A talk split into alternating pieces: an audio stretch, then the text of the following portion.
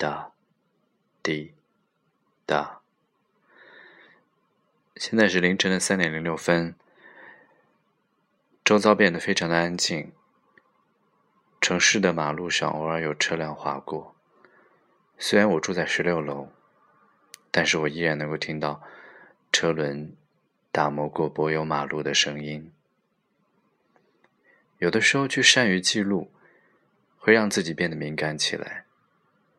而现在，我喜欢记录的方式，无外乎用声音本质，我所最钟爱的这种形式。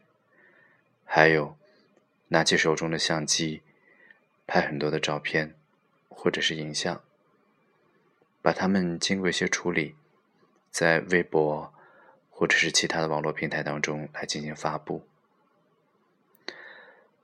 它们并不能代表太多，对于我来讲。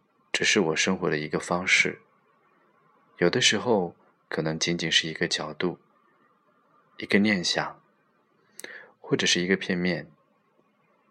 但如果有心的人把它们串接起来的时候，大概就会变成一幅完整的生活图像。失眠的原因是因为几个小时之前又翻看很多年之前写下的微博。其中记叙了很多当时生活的一些状态。有的时候，我们口口声声说你会把很多的东西放下来，但是偶尔的时候，那种感觉还是会通过一点点的回忆，再一次的涌上。快乐似乎不会是这种感觉，反而。是当时不太好过的、难受的、痛苦的。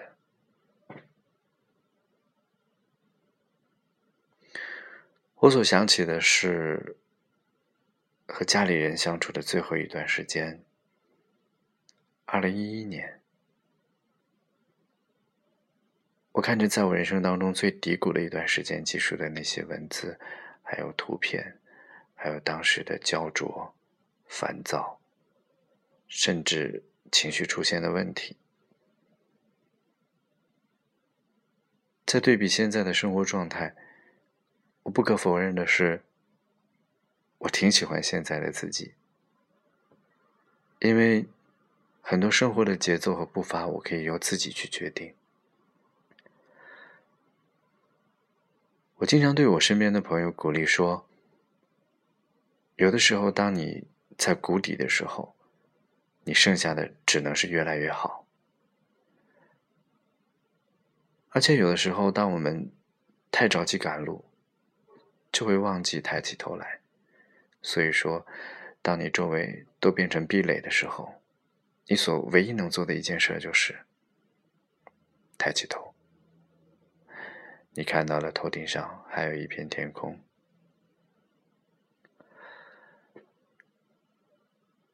所以失眠，反而让我有了一个不用麦克风去记录，不用提前写稿件，也不用去组织语言的一个过程，甚至是一刀不剪。这和在录制节目的时候的过程和发生的很多奇妙的事儿不太一样，因为节目中间很多的东西。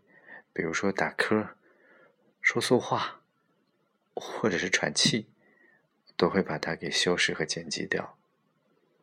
但是现在你听到的这段话，凌晨三点多钟的独白，它一刀未剪，没有经过任何的处理，甚至这个声音听起来跟你之前在节目当中听到的都不太一样。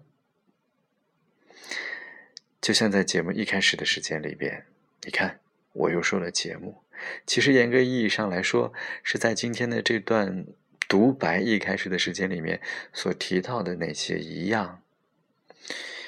当你把这些片段连接在一起的时候，也许就是我生活的全部吧。说了两分多钟，啊，不对，五分钟。嗯，絮絮叨叨的就这么多吧。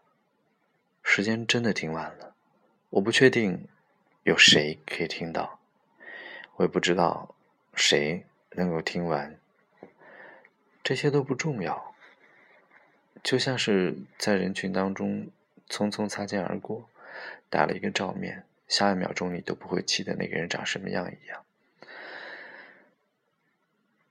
套用一句之前比较流行的话说：“每个相遇都是久别重逢。”谢谢你，在凌晨的三点十二分，听我絮絮叨叨。我在长沙，祝你晚安。